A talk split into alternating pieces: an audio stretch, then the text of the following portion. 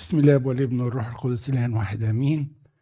بنعمة ربنا النهاردة هنكمل مع بعض آه، سفر الجامعة. وأفكر حضراتكم بالمرات اللي فاتت إحنا قلنا مقدمة عن سفر الجامعة وعرفنا إن اللي كاتب سفر الجامعة هو سليمان الحكيم. وحضراتكم طبعا عارفين إن سليمان كتب سفر الجامعة ونشيد الأنشاد والأمثال والحكمة. وسفر الجامعة وأحد أسفار الشعرية اللي في الكتاب المقدس. وقلنا إنهم سبع أسفار وفي آخر المحاضرة المرة اللي فاتت حفظنا آية حد فاكرها؟ مم. حد فاكر الآية اللي حفظناها المرة اللي فاتت؟ الحكيم عيناه في رأسه أما الجاهل فيسلك في الظلام النهاردة بنعمة ربنا هنكمل مع بعض أصحاح ثلاثة وزي ما قلت لحضراتكم من أصحاح واحد لأصحاح أربعة سليمان الحكيم بي بيقدم لنا براهين على إن العالم باطل والكل باطل وقبض الريح. فصح واحد كلمنا على إن الطبيعة نفسها بتشهد إن العالم باطل. وبعدين فصح اتنين إن الملذات الحسية والجسدية اللي إحنا بنحاول نتمتع بيها باطلة وبتنتهي بانتهاء عمر الإنسان. في هذا الإصحاح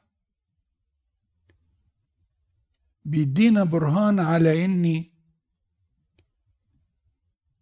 العالم نفسه بكل ما فيه بيقول لنا إن كله باطل. فتعالوا نقرأ من واحد لحد عشرة. حد يقرأ لنا لو سمحتوا؟ من عصر من عدد واحد لعشرة. لكل شيء زمان. تفضلوا لكل شيء زمان ولكل أمر تحت السماوات وقت. للولادة وقت وللموت وقت.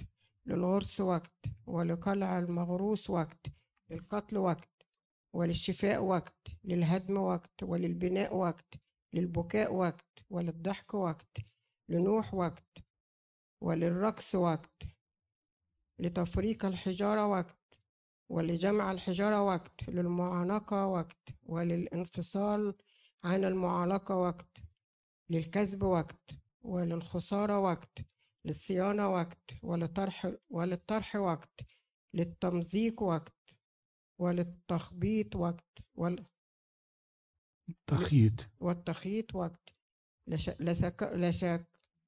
للسكوت وقت وللمتكلم وقت للحب وقت وللبغضة وقت للحرب وقت وللصلح وقت فأي منفعة لمن يتعب مما يتعب به. قد رأيت الشغل الذي أعطاها الله بني البشر ليشتغلوا به صنع الكل حسنا في وقته وأيضا جعل الأبدية في قلبهم التي بلاها لا يدرك الإنسان العمل الذي يعملها الله من البداية إلى النهاية. شكرا. شكرا. العفو. كل شيء له وقت تحت السماء. رسالة لينا. مفيش حاجة مطلقة على الأرض. مفيش حاجة دايمة. لا فرح دايم ولا حزن دايم. لا حرب دايمة ولا سلام دايم. فكل شيء له وقت. وده بيدينا هنا انذار وتحذير لينا إني ما هي الأولويات؟ إزاي نحط أولوياتنا في حياتنا؟ إزاي نختار بين حاجة وحاجة؟ إمتى نتكلم وإمتى نسكت؟ إمتى نفرح وإمتى نكون لا؟ نحرص شوية وما نظهرش حتى الفرح. الله جعل لكل وقت لكل شيء وقت. جعل لكل شيء وقت يعني لأن بحكمته وتدبيره هو عارف الوقت المناسب لكي يتم العمل اللي هيعمله للإنسان. فاحنا علاقتنا مع ربنا ما نستعجلوش. ما, نتع... ما نتعجلش الأمور.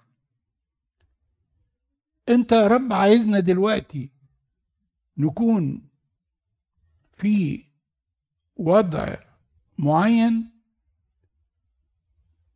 لتكن إرادتك. ولتكن مشيئتك. دي بتدينا كمان سليمان بيدينا فكرة إني نحط الأولويات وننظم أوقاتنا. وبعدين نسيب ربنا يرشدنا ويوجهنا لما هو الوقت المناسب للحاجة اللي نعملها. ودي بتدينا تدريب إن إحنا كل يوم نقول له يا رب أنت عايزني أعمل إيه النهارده؟ أعمل الحاجة دي ولا لأ؟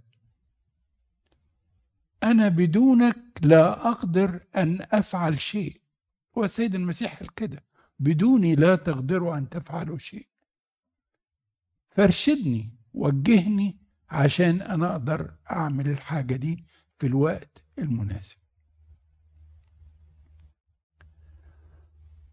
في العدد 11 و12 بيقول جعل الأبدية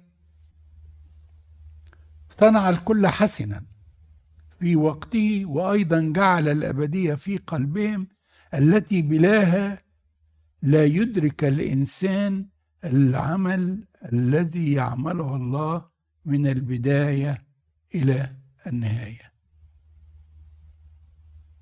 جعل الأبدية في قلبهم الحقيقة في تفاسير كتير و أحسن تفسير آه، مدام إيفون بعتته لي كان جميل جدا لابونا تدرس يعقوب. جعل الأبدية في قلبهم.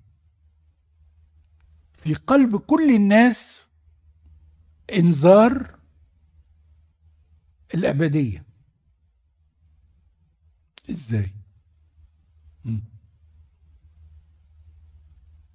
إزاي في قلب كل إنسان جعل الله انذار للأبدية.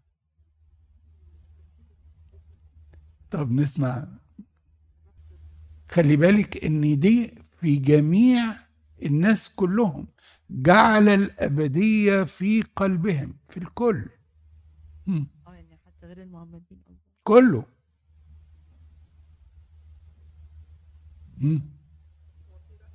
اتفضلي. جعل هو الأبدية عشان أنا أوصل للأبدية اللي هو إيه؟ الحياة في النهاية الخير. فهو خلى في كل ضمير في كل في كل ضمير كل إنسان في كده حاجة بتقول له لأ أنت اعمل الكويس عشان في النهاية نهايتك تبقى كويسة. يعني حتى زمان الفراعنة ما كانش عندهم الروح القدس ولا حاجة بس كانوا بيعملوا للحياة التانية. فكان في حاجة قربنا جواهم كده بتساعدهم قربتي لأ في حاجة حلوة في الآخر فأنا لازم أعمل كويس عشان الحاجة الحلوة. وات بقى هم كانت الحاجة الحلوة يعني هل الحياة الأخرى زي الفراعنة ولا إحنا عندنا الحياة الأبدية ولا عند الناس التانيين بيبقى ليها اسم تاني؟ على حسب بس. بس أنا عايز أقول حاجة عشان كلنا نبقى متفقين على تعريف واحد. الحياة الأبدية ليس مقصود بها فقط الحياة الأبدية في السماء مع الله. خلي بالكم. الحياة الأبدية هي المرحلة التي بعد الموت سواء كانت في الفردوس للأخيار والأبرار أو كانت في الجحيم لأن اللي في الجحيم هيمضوا أبديتهم يتعذبون. نار ودود نار لا تطفأ. أبدية أبدية تانية بس جهنم.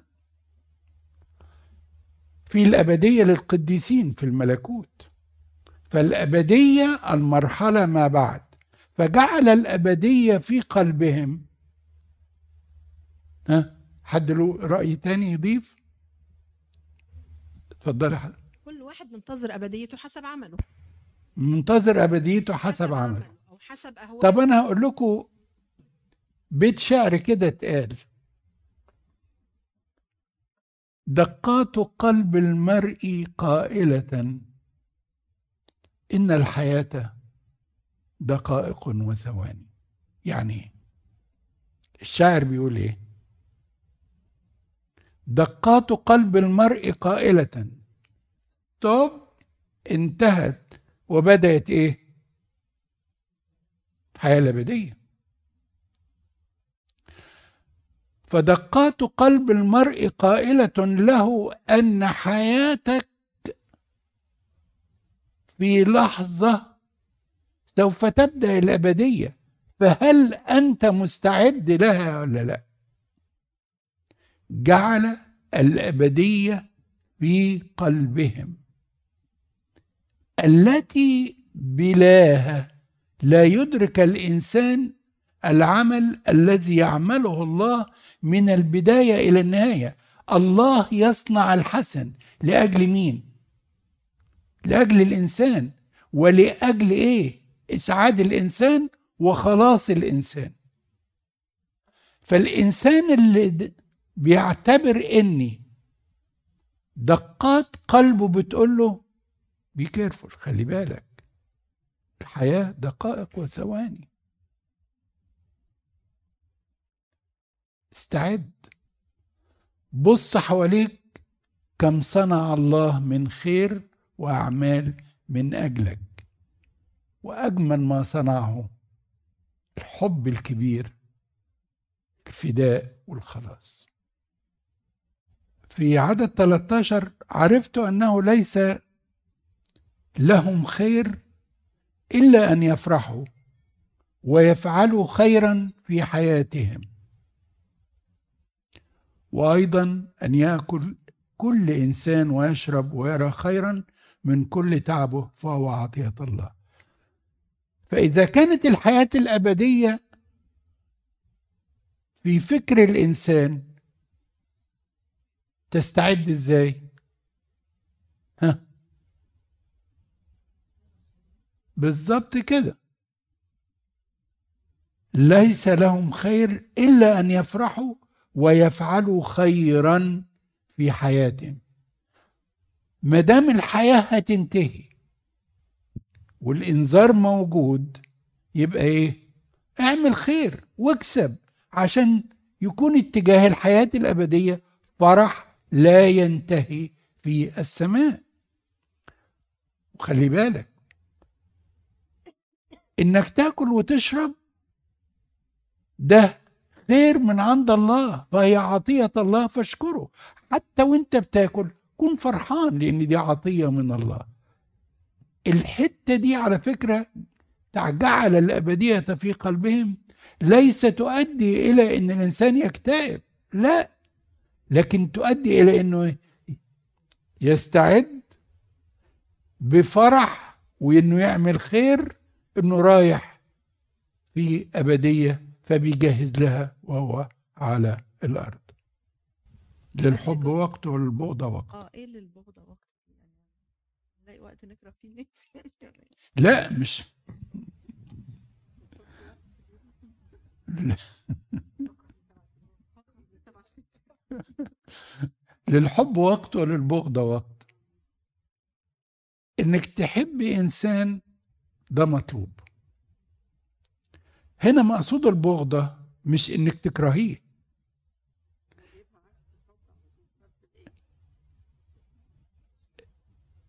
ما هي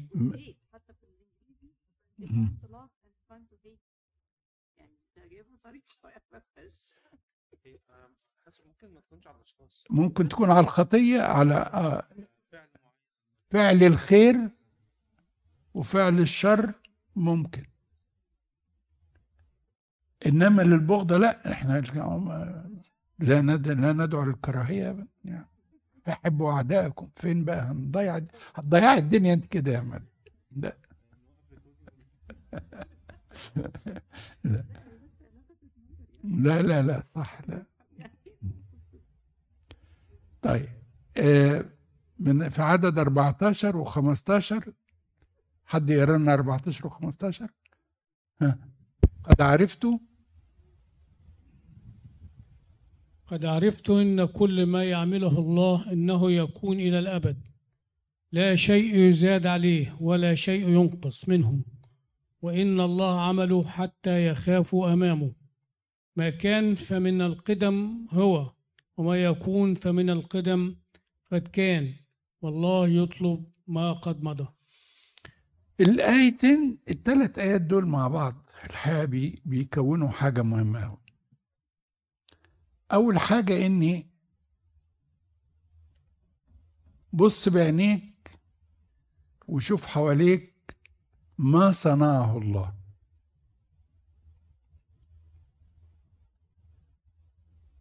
وهتدرك من هو الله. والذين يدركون من هو الله عن عمق هيعيشوا مع ربنا فعلا بعمق. الله ليس إنسان. الله إله عظيم خالق الكون كله. أقول لكم آية بس. في سفر الحكمة جات أصحاح 11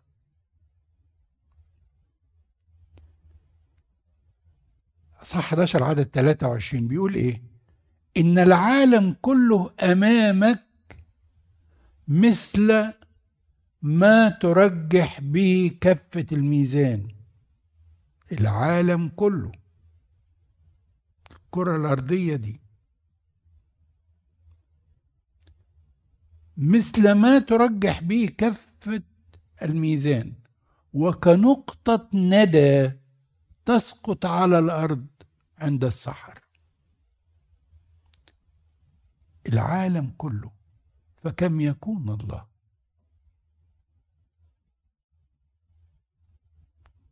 فكم يكون الله؟ للأسف كتار جدا بيتعاملوا مع ربنا إنه إنسان. ده هو من تواضعه نزل وبقى إنسان. ولكن ليس هو إنسان. هو أخذ شكل الإنسان علشان يقرب ليا لأنه بيحبني. عشان تدرك ما عمق هذا الحب. عشان كده يوحنا الحبيب لما بيقول إيه؟ هكذا هكذا أحب الله العالم. هكذا أحب الله العالم. إيه ده؟ لا يمكن. الله الغير محدود اللي الكون ده كله من صنع يديه وبيحركه وبيوجهه ومسيره. مهندس عظيم. وكل شيء بدقة قد صنع وصنع الكل حسنا. الكرة الأرضية قطرة ندى في هذا الكون كله اللي بيديره. فمن يكون هو هذا الإله العظيم اللي أخذ صورة إنسان عشان يبقى قريب مني ويفديني. حب. حب. هكذا أحب الله العالم. من عدد 16 ل 6 لعدد 22 بيبين لنا بقى رؤية أهل العالم إلى نهاية كل إنسان. بيقول وأيضا رأيت تحت الشمس موضع الحق هناك الظلم وموضع العدل هناك الجور.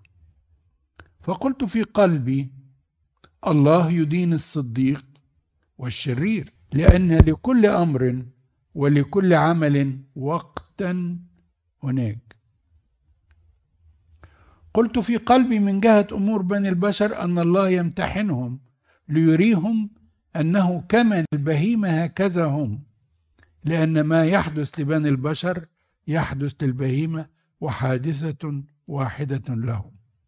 موت هذا كموت ذاك ونسمة واحدة للكل فليس للإنسان مزية على البهيمة لأن كليهما باطل. يذهب كلاهما إلى مكان واحد. كان كلاهما من التراب وإلى التراب يعود كلاهما. التفكير البشري بقى من يعلم روح البشر؟ هل هي تصعد إلى فوق وروح البهيمة هل هي تنزل إلى أسفل؟ إلى الأرض؟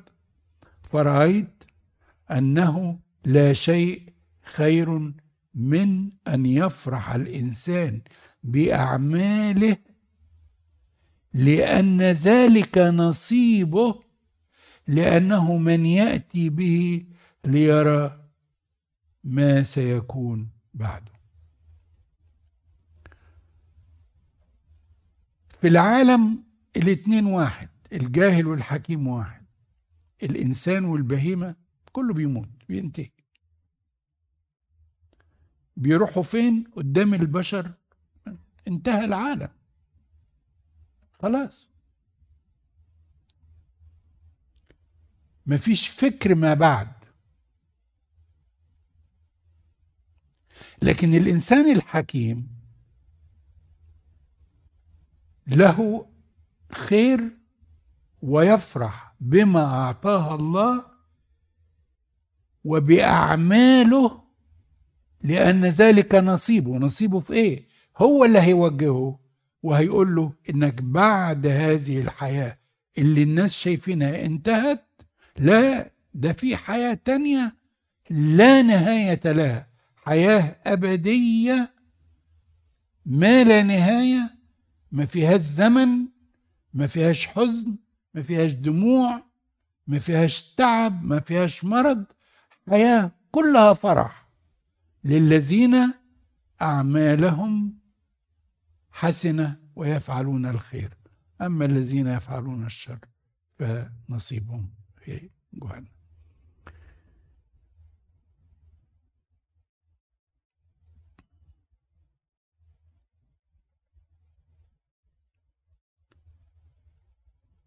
في أصح أربعة بيقول ثم رجعت ورأيت كل المظالم التي تجرى تحت الشمس فهو ذا دموع المظلومين ولا معز لهم من يد الظالمين قهر من يد ظالميهم قهر. أما هم فلا معز لهم.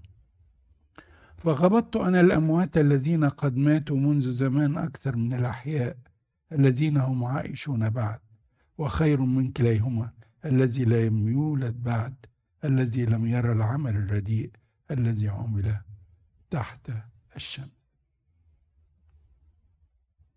لقيت الناس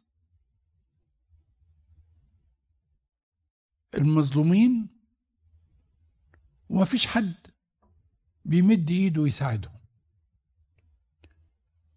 هل يا رب انت سايبهم كده؟ ولا في حكمة من إنك أنت تترك المظلوم يعيش تحت الشمس في هذا الظلم. إيه رأيكم؟ لماذا يترك الله أحيانا الظلم لفترة أو للحظة أو لحتى فترة زمنية معينة؟ يترك ناس بيتألموا ونقول إيه الظلم ده؟ طب ربنا فين؟ لماذا؟ ليتزكوا أمام الله من تجربتهم تحت الشمس على الأرض. حاجة تانية؟ مم. لكي يحرك قلوب الذين عندهم رحمة وحب لله إنهم يحاولوا ينقذوا المظلومين دول أو يقدموا لهم مساعدة. أو يساعدوهم يسندوهم. المظلوم إذا احتمل فقوة الاحتمال تزكيه أمام الله. تجربة من العالم. وهو طبعا لا ينظر إلى العالم بل ينظر إلى مين؟ نهاية ما بعد العالم إلى الله الذي سوف يجازي كل إنسان حسب أعماله. هو طبعا بالنظرة البشرية بيقول لا. إذا كان الناس دول مظلومين يبقى اللي ما اتولدش أحسن منهم. ليه؟ لأنه ما شافش هذا الظلم قدامه. ورأيت كل التعب وكل فلاح عمل أنه حسد الإنسان من قريبه. وهذا أيضا باطل وقبض الريح. واحد بيتعب ويشقى ويجد. كم واحد بيغار منه. كم واحد بيحسده. كم واحد بيبقى متضايق منه إن هو طلع وزاد أو. لكن هو إيه؟ هو المفروض يعمل م.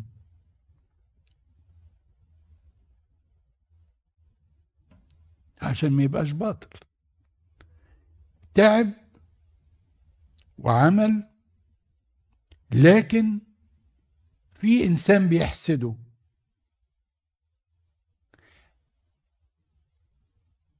ما أعطاك الله قدم عنه شكر. نمرة واحد. نمرة اتنين ما أعطاك الله استخدمه في عمل الخير.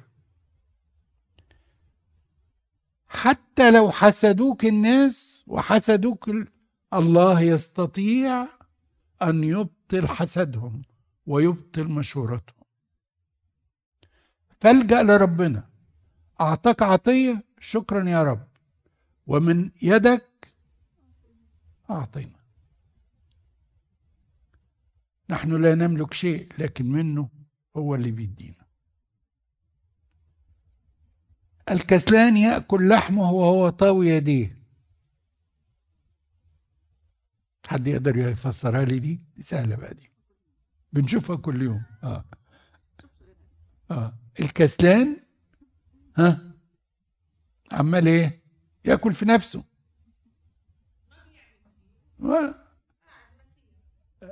كسلان آه. ده ده, فلان. آه. كسلان عمال ياكل في نفسه طب ومشتغل آه يتعب ليه صحيح حفنة راحة خير من حفنتي تعب وقبض الريح إيه بقى دي حفنة راحة. خير من حفنتي تعب. حفنتي تعب تؤدي إلى أعمال تعب لقبض الريح لعالم فاني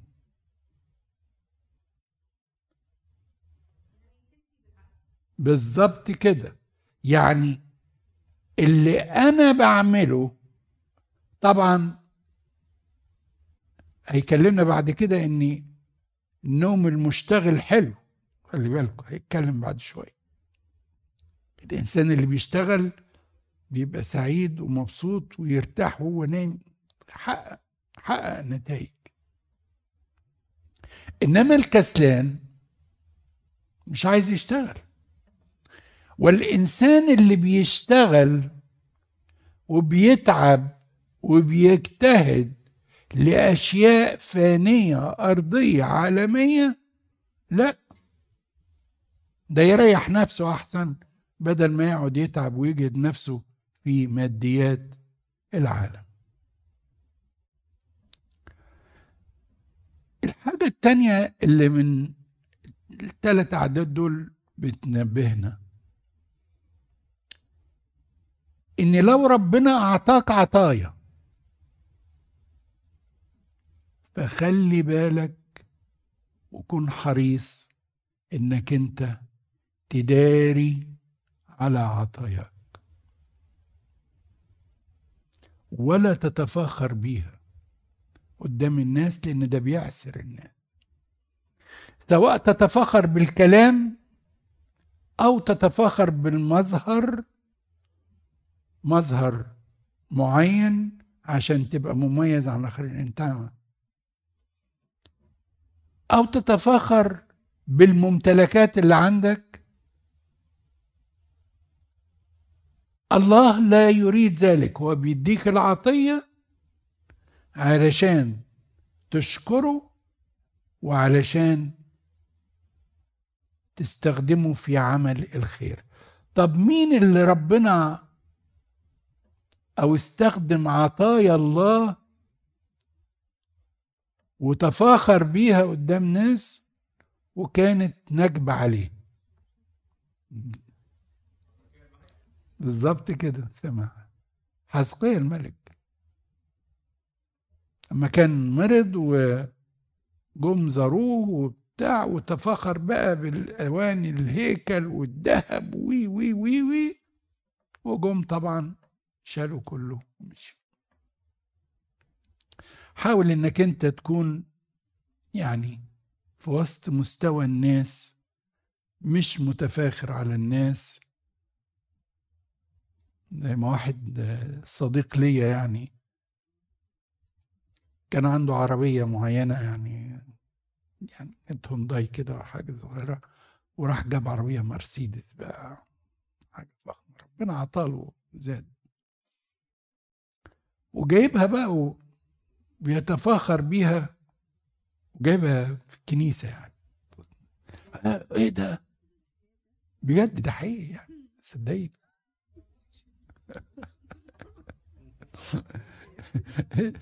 صدقيني مشي فجأة حجر آه حجر خبط فيه وكان بالليل بوظ خلى ال airbags كلها.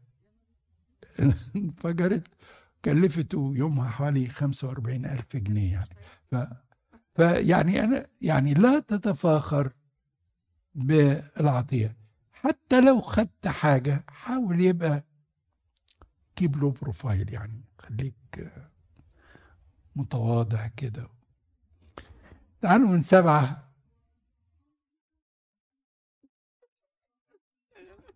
أنا ما أعرفش اللي جوه قلبه يا مريان إيه لكن يعني.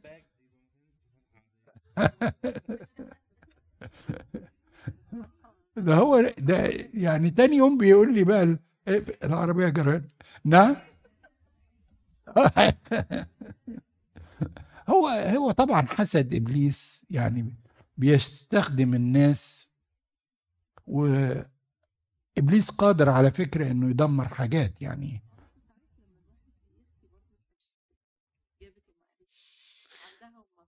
أفضل ما تتفخري وتجيبيها وت لا لا يعني خلينا عاديين بمظهر العادي وحتى لو حاجة بسيطة نشكر ربنا يعني دي عطية يعني.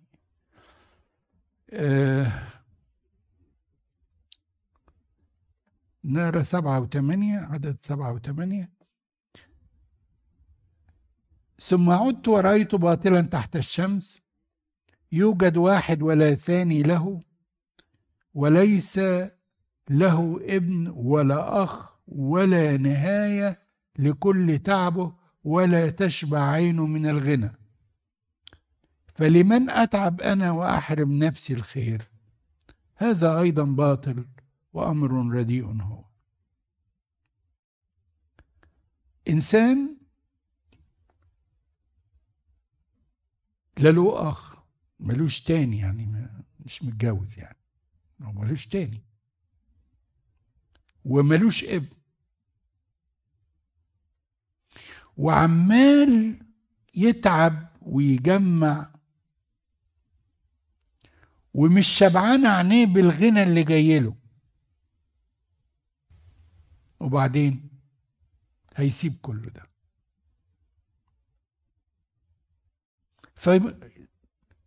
سليمان بيقول إيه؟ طب ليه أنا أتعب وأحرم نفسي الخير؟ الخير اللي عطاه لي ربنا ده ما نستخدمه في عمل الخير عشان أكسب الأبدية. إنما اللي هيعمل هذا العمل وهيكنز و... وعينه ما بتشبعش هذا أمر رديء هو. اثنان خير من واحد لأن لهما أجرة لتعبهما صالحة.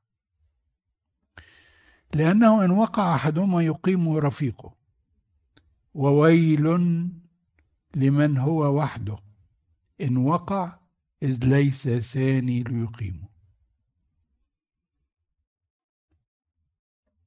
أعتقد يعني هنا دعوة لحياة الشركة وحياة اجتماعية سليمة.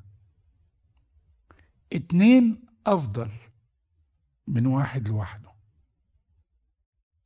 الراجل والست بيسندوا بعض لأن المرأة معين للرجل. اتنين السيد المسيح أرسلهم اتنين عشان لو واحد تعب التاني يسنده اتنين في حياتنا العادية ويا ريت نعلم ولادنا كده. ما تكونش دايما لوحدك. خد صديق أمين معاك. خد مرشد روحي ليك. خد بابا صديق ليك. خدي ماما جنبك. احكي لها اتكلمي معاها. خد أب اعتراف ليك. جميلة كنيستنا. إنها تقول لك في مرشد روحي. في أب اعتراف. في خدام معاك.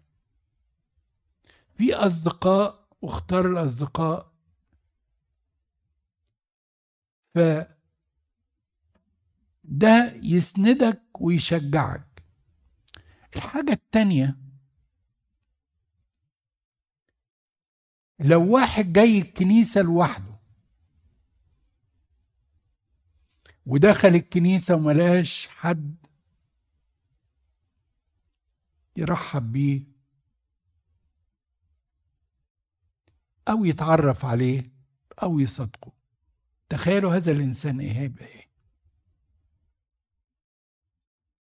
هيجي تاني الكنيسة؟ ودي مأساة الحقيقة ومشكلة في كنايسنا كتير أوي أوي أوي.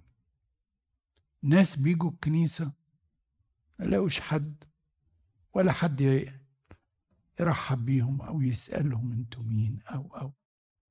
وبعدين آه زي ما دخلوا زي ما خرجوا. ما تتوقعوش إن اللي جايين الكنيسة دول كلهم ناس ملايكة وجايين فعلا عشان يتمتعوا مع ربنا.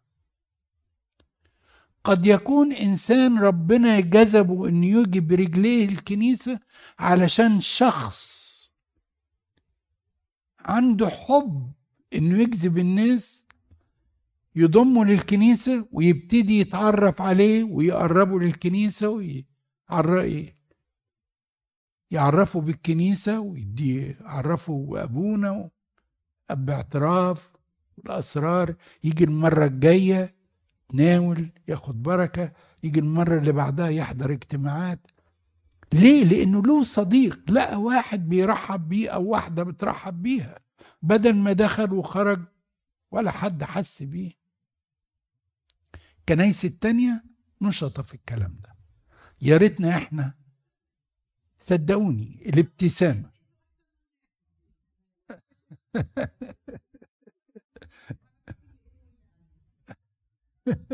شكرا يا امل بس إحنا شوف يا امل هذا هو عمل المحبة اللي ربنا عايزه منا لكل الناس لأنه يريد أن الكل يخلصون وإلى معرفة الحق يقبلون. إذا كان اللي جاي ده اللي جاب رجليه لحد الكنيسة دي ده خير وبركة ده إحنا نشكر ربنا إن ربنا جاب إنسان. يبقى أنا آخد جنب منه؟ ده أنا أخد بركته وأت- وأتكلم معاه وأتمتع بيه. هتكس بنكسب صدقوني ناس بركة كتيرة وبركة كبيرة في الكنيسة.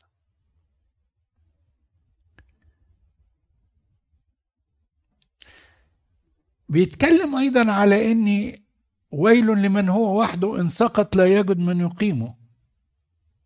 ويل لمن هو وحده. خلي بالكم اللي هو الإنسان اللي بيفكر بذاته بتفكيره ما بيستشرش ما بيحطش الموضوع قدام ربنا ما بيروحش الاب باعترافه ما بيسألش الخادم. هذا الإنسان يسقط في كبريائه ويضل الطريق. ممكن ممكن ممكن جدا ودي مصيبة كبيرة.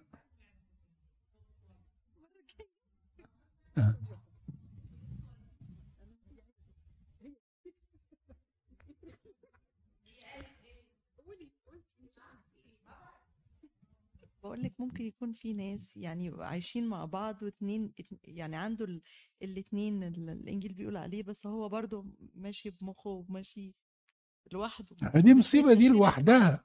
أصلا. أيوه بالظبط بالظبط ممكن دي تحصل يعني. طب ما هو ده ما هي دي ما هي دي مصيبة ما هو آه، خلاص. وبعدين على فكرة بي- بيكمل بقى بيقول لي الخيط المسلوس لا ينقطع. الخيط المسلوس لا ينقطع سريعا دي. طبعا لها تفاسير جميلة جدا إن الرجل وزوجته والله ثالثهم وإن كان الله ثالثهم هذا الخيط لا ينقطع. تعالوا نقرأ آخر باراجراف. ولد فقير وحكيم ولد فقير وحكيم. خير من ملك شيخ جاهل الذي لا يعرف أن يحذر بعد. طبيعي.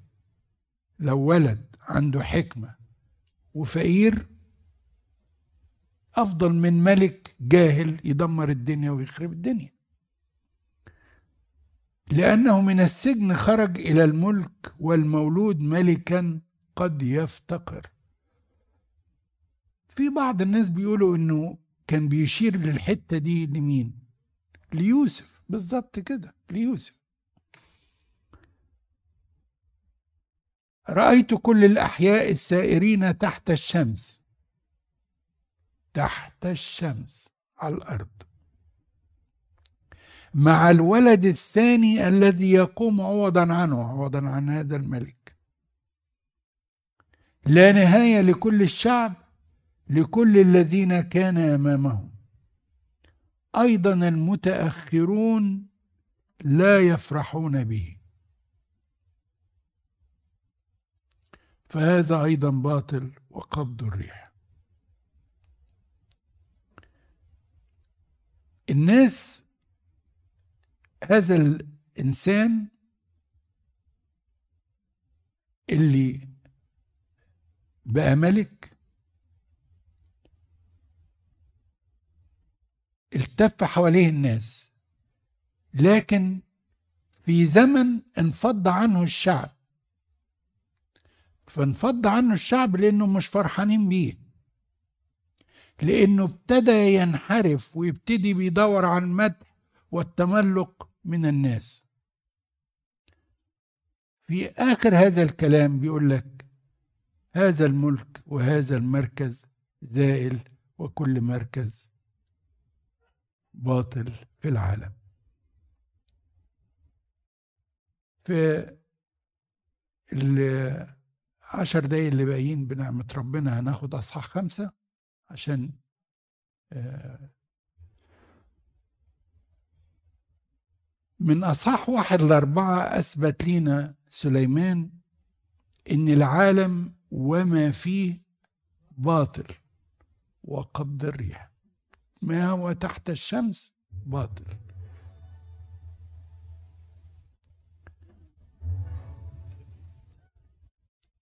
وبيطلب منا إن إحنا نفكر فوق مستوى الأرضيات والسماويات. فابتدى في إصحاح خمسة بقى بيقول لنا إيه؟ غير اتجاهه خالص.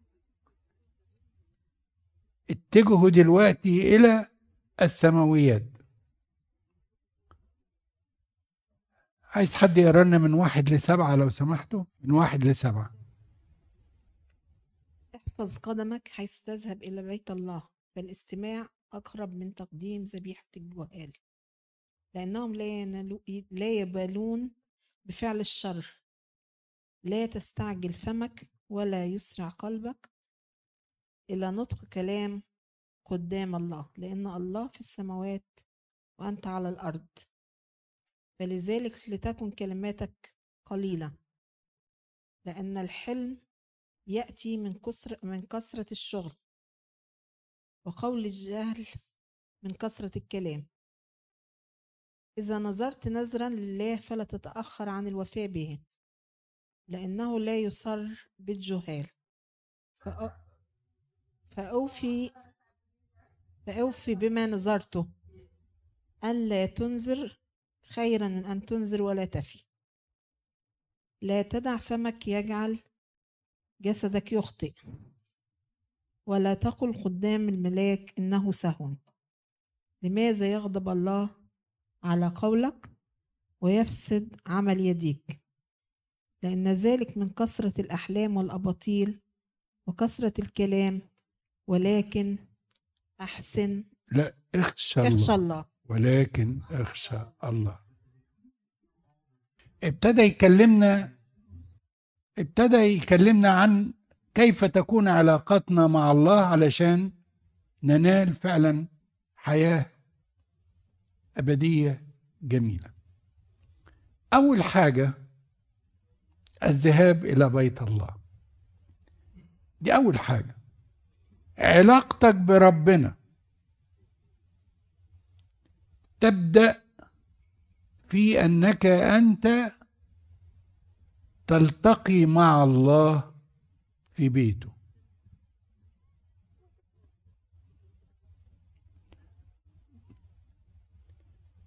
فبيقول إذا ذهبت إلى بيت الله لتصلي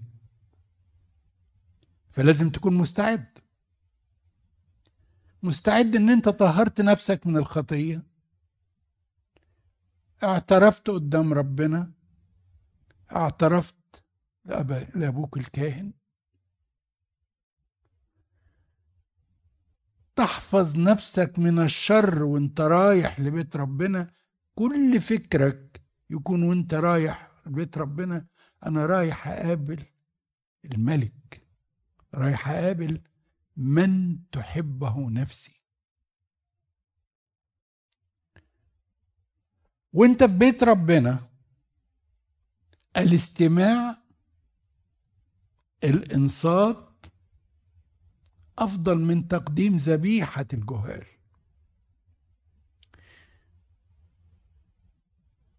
يعني وانت واقف في الكنيسة وانت واقف بتصلي قدام ربنا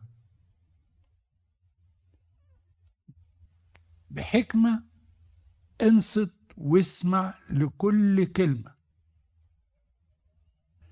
لو مش قادر تفهم الكلام اللي بيتقال عشان اللغة سواء كانت انجليش أو كانت كوبتك نشكر ربنا الترجمة موجودة بتبقى قدامك. تأمل.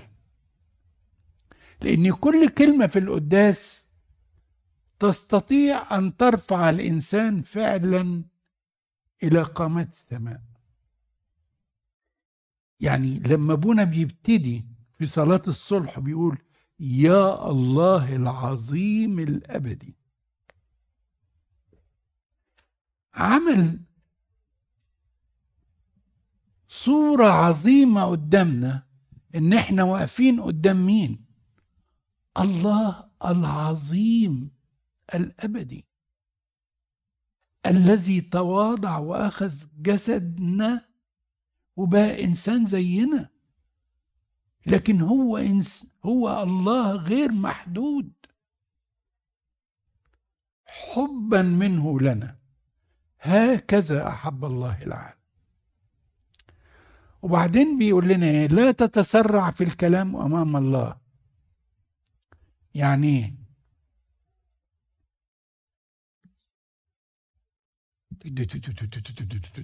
أبان الذي أمين. يا جماعة لا. دي أبانا الذي في السماوات دي هي الصلاة الوحيدة اللي ربنا قال إيه؟ ومتى صليتم. دي هي ده هو الصلاة الوحيدة اللي بيقول لنا صلوها كل وقت ومتى صليتم. أنا مش عارف اللي بيصلي وما يقولش أبانا الذي دي.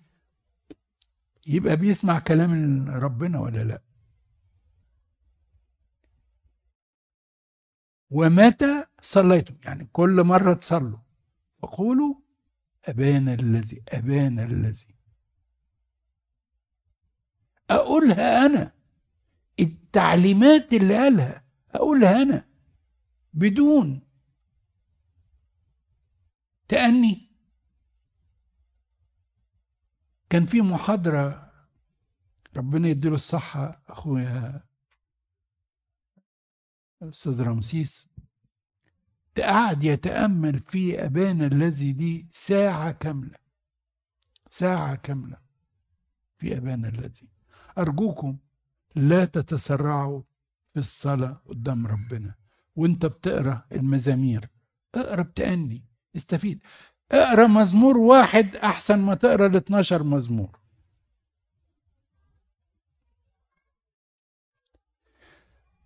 لما تيجي تصلي الأجبية مش بالكم ولكن بالكيف. كيف تصلي؟ لأنك تقف أمام الله الذي في السماوات. وأنت تراب ورماد لتكن كلماتك قليلة معناها إن إحنا ما نختصرش يعني يعني هو يقصد لتكن كلمات قليلة يعني إيه؟ كلام مركز أنت واقف قدام مين؟ أنت واقف قدام مين؟ أنت واقف قدام ملك الملوك وهو يعلم ما تحتاجون إليه قبل أن تسألوه. هو عارف. فكلمات قليلة يعني في واحد بيصلي بيقول أنا لما بقف بصلي قدام ربنا لا أطلب من الله شيء لي أنا لكن أطلب لأجل الآخرين. أذكرهم في صلاتي من أجلهم. ولكن مهما فيا ما أقولش ما أقول هو عارف لكن أطلب لأجل الآخرين. هو ربنا عايز كده؟ هو ربنا عايز كده؟ هو قال اطلبوا لكن هو بيقول ما أنت تعرف يا رب. أنت تعرف كل ما نحتاجه قبل أن نسألك. وبعدين بيقول لنا حاجة تانية سليمان هنا. الحلم يأتي من كثرة الشغل وقوة الجهل من كثرة الكلام. معناه إيه؟ وأنت واقف قدام ربنا ما تسرحش. ما تسرحش. تسرحش في خيالاتك وتحلم وأنت واقف قدام ربنا. ده يقودك إلى الجهل وإنك أنت تقول كلام لا يليق إن أنت تقوله قدام ربنا وما يتقبلش قدام ربنا. الحاجة التانية اللي بيقولها بيحذرنا فيها اللي هي النذور. إذا نذرت فوفي بما نذرت لأن النذر وعد أمام الله. إن النذر هو وعد قدام ربنا. وطبعا عدم الوفاء اعتبار احترام لعدم احترام عدم احترام لله. لا تدع فمك يجعل جسدك يخطئ. الحقيقة لها أك- أكثر من تفسير. أن تستخدم كلمات تقودك إلى الخطية. تقول كلام يؤدي إلى خطية. أو إنك تنذر لربنا حاجة ولا توفي فهذا خطية أيضا. آخر آية في هذه الباراجراف اخشى الله لأنك تقف أمامه وقف أمامه بخوف ورعدة. إن رأيت ظلم الفقير ونزل الحق والعدل في البلاد فلا ترتع من الأمر لأن فوق العالي عاليا يلاحظ والأعلى فوقهما. ومنفعة الأرض للكل. الملك مخدوم من الحقل. إذا شفت إن في ظلم موجود ما تخافش يعني وما ترتعبش لا ده فيه من هو أعلى وفوق يس بيراقب وبينتقم وبيجازي وفي الوقت المناسب هو بيحل الموضوع. الأرض للكل النفع للكل والملك مخدوم من الحقل الملك مخدوم من الحقل يعني إيه؟ يعني الملك مخدوم من الفلاح اللي في الحقل. فلا تحتقر من هو أقل منك إن كنت أنت في منصب. ليه؟ لأن إحنا كلنا بنكمل بعض. وربنا خلى ده كده وخلاني أنا كده علشان يبقى أنا عندي رحمة له. وهو ده هو ممكن يكون جدا. يحيا حياه سعيدة وعنده حكمة وعنده إيمان بربنا أكثر من كثيرين. وثق أن الله ضابط الكل. من عدد عشرة لعدد 12 من يحب الفضة لا يشبع من الفضة ومن يحب الثروة لا يشبع من دخل. طبيعي اللي بيحب الفلوس عمره ما بيشبع واللي بيبص للفلوس ومحبة المال أصل لكل الشرور وطبعا ما بيشبعش من المال. إذا كثرت الخيرات كثر الذين يأكلونها وأي من فعل صاحبها إلا رؤيتها بعينيه إذا كترت الخيرات كتروا اللي هياكلوها في ناس كتير محتاجينها. أما أنت لو قرصت عليها وحوشتها وخليتها ليك ببخل خسرت كتير. ولا وهتلاقي اللي هياخدوها منك قدام عينيك وما تستفدش بيها.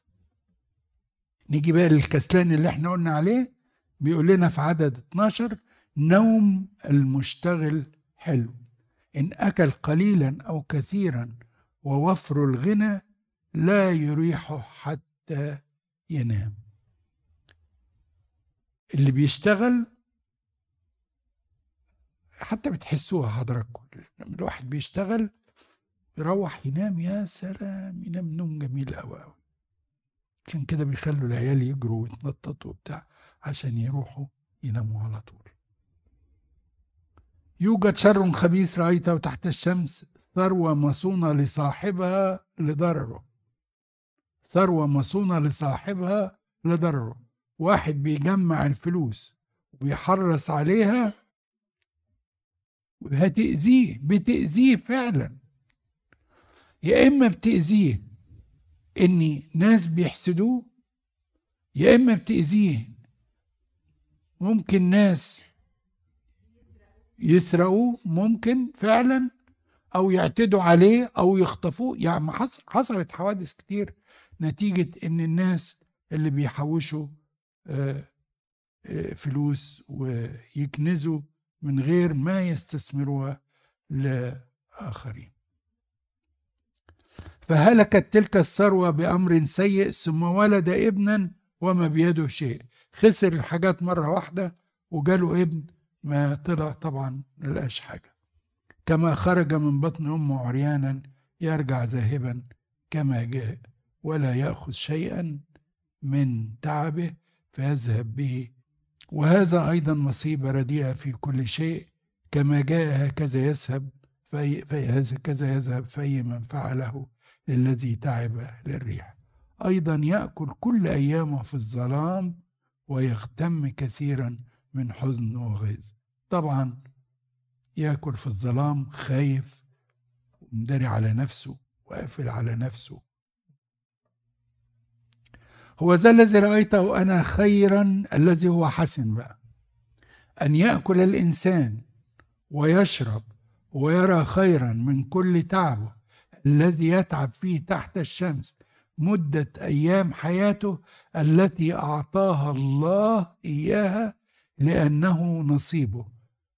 يتمتع بما أعطاها الله. يتمتع بيه إزاي؟ ياكل ويشرب ويعمل الخير ويعطي الآخرين. إذا حب هو يبدل الآخرين عنه ده مفضل عند ربنا. لكن لا يقتر على نفسه ولا يكون بخيلا على الآخرين. أيضا كل إنسان أعطاه الله غنى. ومالا وسلطة عليه وسلطه عليه حتى يأكل منه ويأخذ نصيبه ويفرح بتبعه بتعبه فهذا هو عطية الله. الله أعطاه أعطاه سلطة عليه أعطاه. يتصرف فيه بحكمة يعطي بسخاء للآخرين. لأنه لا يذكر أيام حياته كثيرا لأن الله ملهيه بفرح قلبه. آه، الحتة دي فيها شوية غموض شوية. لا يذكر أيام حياته كثيرا لا يذكر أيام الألم لأن نعمة الله اللي ربنا عطاها له تعزيه وتفرح قلبه ودائما ينظر إلى الله مصدر قوته. تعال نحفظ آية النهاردة. الآية اللي هنحفظها النهاردة صنع الكل حسنا في وقته. كل ما صنعه الله وكل اللي بيعمله ربنا معاه حسن في وقته. نحفظها مع بعض بقى. صنع الكل حسنا في وقته. خمس خمس كلمات. صنع الكل حسنا في وقته. ها؟ صنع الكل حسنا في وقته.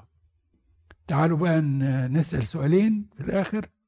حفنة راحة خير من حفني حفنتي تعب وقبض الريح ماذا تعني. حفنة راحة خير من حفنتي تعب وقبض الريح اللي يرتاح أحسن من اللي يتعب اللي يتعب وهيشتغل أو هيتكلم أو هيكون ليه فعل ممكن يتعرض للخطية أكتر من اللي اللي نايم. اللي هو إحنا بنقوله نوم الظالم عبادة. طيب ماشي. نقبل هذا التفسير مينا. آه، لا، ما أنا عايز أسمع أنا بنراجع. آه.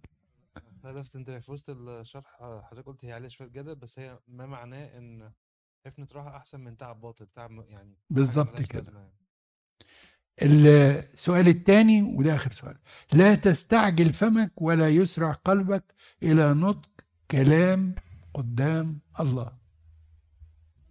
أيوه. تزعل لي؟ يعني الواحد أثناء الصلاة ما ي... ما يسهلش في الكلام كتير لازم يتأنى ويصلي بتأني يتأنى ويتمتع بكلام ربنا كويس. ما يلهجوش كده بسرعة بسرعة بالظبط. عشان حتى يتمتع بيه. شكرا ليكم وربنا يبارك حياتكم ويجعلنا نستفيد من هذا الكلام في حياتنا. شكرا لكم انكل اتعلم صراحة أنا في آية هي يعني علقت معايا هي تكملة الآية اللي أنت حفظتها لنا. اللي هي صنع الكل حسنا في وقته وأيضا جعل الأبدية في قلبهم التي بلاها لا يدرك الإنسان أنا ما رضيتش أقولها دي بقى. يعملها الله من البداية للنهاية. يعني لازم كده ربنا دايما يبقى حاطط قدام عينينا ال- الأعمال اللي عملها كلها. فإحنا من جوانا لازم نحطين الأبدية وعينينا مفتحة. إن هي دي النهاية. وطول ما إحنا عينينا مفتحة هنبقى مدركين هو ربنا بيشتغل معانا إزاي. من أول حياتنا لحد نهايتها ولما هندرك عمل ربنا هنرجع تاني للشعار بتاعنا السنة دي لأن إحنا لما هنبقى مدركين ومركزين على الحياة الأبدية هنلاقي نفسنا إن إحنا بنعمل إيه؟ بنجاهد جهاد الإيمان الحسن ونمسك بالحياة الأبدية التي إليها دعيت أيضا وهو ده هدفنا السنة دي إن إحنا نتمسك بالحياة الأبدية تبقى قدام عينينا وطول ما إحنا عايشين الحياة من أولها لآخرها بنعمل إيه؟ بنجاهد على الأرض عشان نوصل ونعيش في الأبدية مع رب المجد. بشكرك يا أنكل وديع دايما محاضراتك غنية كده وبنتعلم منها وبتبقى حلوة جدا. ربنا يعوضك.